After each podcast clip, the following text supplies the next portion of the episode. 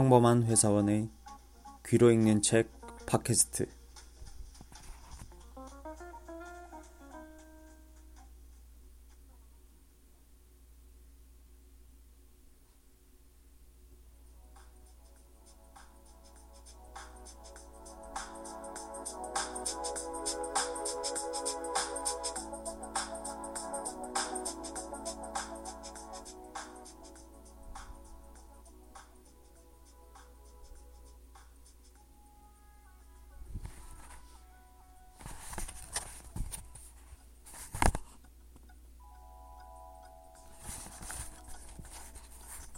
이런 데서 만날 줄은 몰랐는데 그녀는 말했다. 우리는 니스 공항에서 우연히 만난 것이다. 나는 로마에서 일을 끝냈고 5일간의 휴가를 코트 다쥐르에서 천천히 지내기로 했다. 그녀는 5년 전에 두세 번 일을 같이 한 적이 있는 CF 모델이었다. 벌써 5년이나 지났어. 하고 그녀는 웃었다. 나는 그녀의 웃는 얼굴을 한 번도 잊은 적이 없다. 사심 없이 마음속에서 우러나오는 웃음이란 이런 것이구나 하고 5년 전에도 감탄했던 기억이 났다. 단체 여행 항공권으로 파리까지 와서 혼자 떨어져 니스로 왔다고 했다. 호텔은 아직 정하지 않았어. 그렇다면 내 호텔로 가지 않겠어? 거기서 점심이라도 하면서 천천히 정하면 되니까. 내가 그렇게 말하자 그녀는 일순 눈길을 돌렸지만 예의 그 활짝 핀 웃음과 함께 고개를 끄덕였다.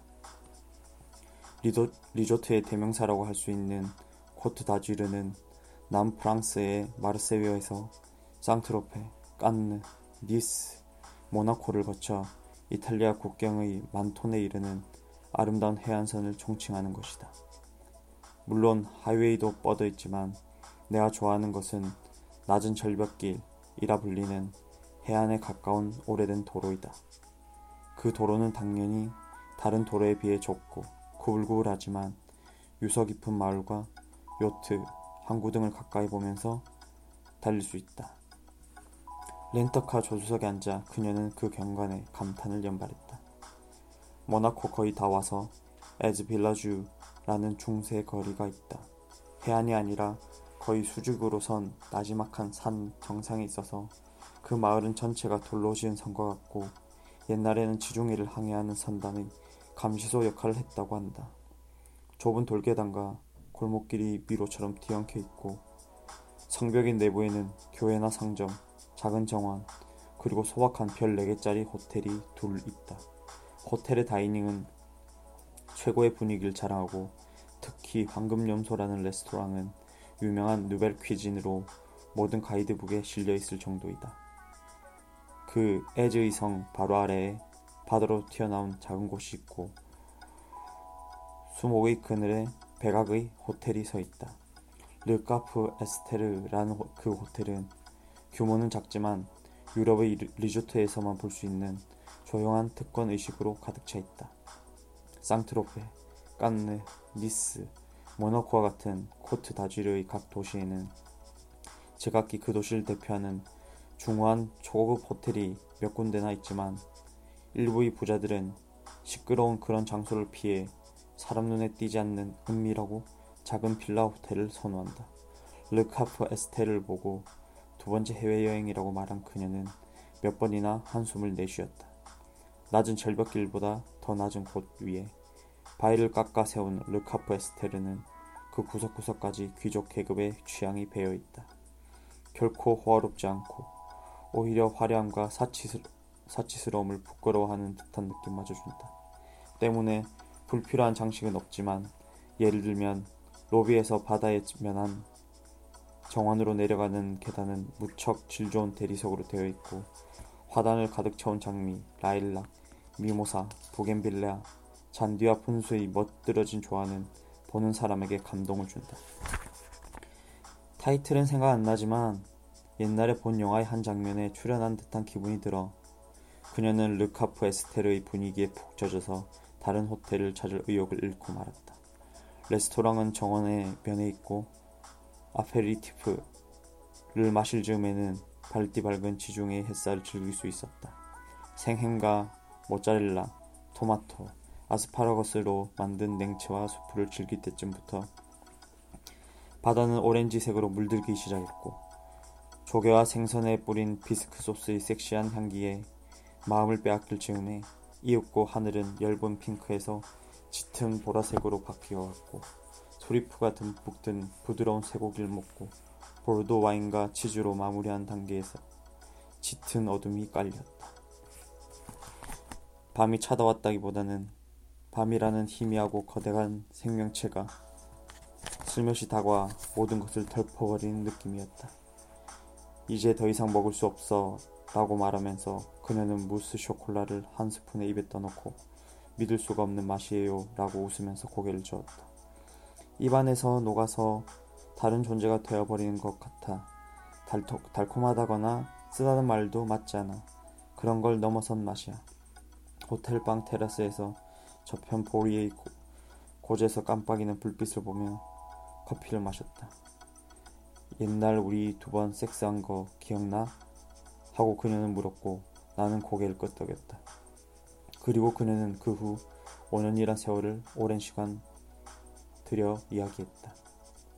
그것은 젊고 아름답고 마음이 가는 대로 솔직하게 살아가는 한 여성의 리얼하고 슬픈 사랑의 이야기였다.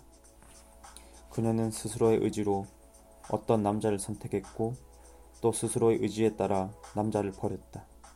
몇 달의 진정 기간을 거친 후에 니스로 여행을 떠나온 것이라고 했다. 너에게는 리얼, 리얼한 사랑일지 몰라도 난 잘 모르겠어 하고 나는 말했다. 누구와도 다른 아주 특별한 사랑을 했다고 생각하는 건 좋지 않아. 마음을 가볍게 갖도록 해. 그렇지 않으면 다음 연애를 할 수 없게 돼. 다들 그런 말들을 하긴 해. 나 자신도 그걸 잘 알고 있다고 생각하지만 사실은 잘 모르고 있는 것 같아. 그렇지만 오늘에야 알렸어. 오늘 난 여러 가지 것들에 취해버렸어. 바다에, 건물에, 꽃에, 이 방에, 와인에, 음식에, 그리고 자기를 만난 것도 그래. 그 중에서 가장 놀라운 것은 무스 쇼콜라야. 초콜릿은 좋아하는 편이라 지금까지 많이 먹어보았지만 오늘 같은 맛은 처음이야. 정반대의 맛이 하나로 녹아서 전혀 다른 것이 되어버린다니 정말 믿을 수 없어. 그걸 먹으면서 나의 사랑이나 인생이 아주 흔한 것이라는 사실을 확실히 알게 되었어. 우리는 5년 전에 두 번 섹스를 나누었을 때처럼 가벼운 기분으로 함께 침대에 들어갔다. 그러나 함께 지내는 동안 뭔가가 내 속으로 침투해 들어왔다. 모나코에서 정장을 하고 룰렛 게임을 즐기고 갈리아 왕비의 자동 인형 컬렉션을 보고 호텔 드 파리의 카페 테라스에서 kir royal을 마시고 요트 파티에 참가하고 몬테카를로 컨트리 클럽에서 테니스를 하고 매일 밤 그녀는 mousse chocolat를 먹었다. 하루가 더하면서 우리의 섹스도 더욱 친밀해졌지만 내 속으로 침투해 들어온 것은 그것과는 다른 것이었다. 사흘째 밤 에즈 빌라주에 식사를 하러 갔다. 니스에서 모나코로 이어지는 해안선의 불빛을 바라볼 수 있는 다이닝룸에서 우리는 프로방스의 와인과 모차르트의 음악과 세르덴 가르숑의 서비스를 즐기고 노란 가로등이 달린 돌길을 걸으면서 시간이 멈춰버린 듯한 중세 그 자체의 분위기에 흠뻑 젖어들었다. 두 사람의 발자국 소리만 울리는 그 성벽에서 그녀는 몇 번이나 멈추어 서서 키스를 요구했다. 자기 뭔가가 있는 듯한 느낌이 들지 않아? 하고 그녀는 말했다. 뭔가가 내 속으로 들어온 것 같아. 마치 그 뭔가가 나를 당기는 것 같은 느낌이 들어. 자기가 점점 좋아지는 것 같아. 무대에 젖어서, 젖어서 그럴 거라고 나 자신을 달래보지만 그것도 아닌 것 같아. 나도 같은 기분이었다. 너 지금 좀 이상한 것 아냐? 하고 나를 향해 말해보지만 묘하게 들뜬 기분 때문에 그녀와 헤어진다는 것 자체가 두려워졌다. 코트 다지르에는 달콤한 악마가 숨어 있다는 사실을 깨달았을 때는 이미 늦었다. 르카프 에스테르를 감싸고 있는 하나의 생명체와도 같은 밤. 그것과 닮은 조용하면서도 강렬한 무엇이 우리를 얽매이는 것이다. 우연히 만나 가벼운 기분으로 같이 묵게 되었지만 이별은 상상 이상으로 괴로웠다. 도쿄에서 만나지 않기로 해 하고 우리는 굳게 약속했다. 우리가 그 약속을 지킬 수 있다는 것을 잘 알면서도 지금까지 맛보지 못했던 괴로, 외로움이 우리를 엄습했다. 내일이 오면 그녀는 파리로, 나는 로마로 떠나야 하는 밤, 모나코의 호텔 드 파리에서 우리는 저녁을 먹었다. 둘 다 아무 말이 없었다. 내게는 일과 가정이 있고 그녀에게는 이제 막 시작한 새로운 생활이 있다. 그것을 깨뜨려서는 안, 된다, 안 된다는 것을 잘 알고 있으면서도 우리는 코트 다주르의 마성에 당하고 만 것이다. 마지막으로 무스 쇼콜라를 먹으면서 맛있다는 것을 잘 알면서도 이렇게 맛없다고 생각하면서 초콜릿을 먹기는 이것이 처음이자 마지막일 거야. 하고 그녀는 말했고 그 말을 들으면서 이것이 코트 다주르의 복수로군 하고 나는 생각했다.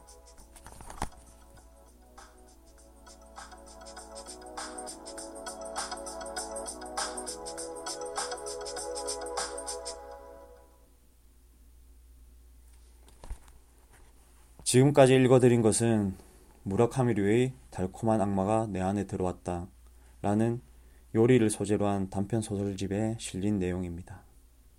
이 단편 이름도 달콤한 악마가 내 안으로 들어왔다. 무스 쇼콜라입니다.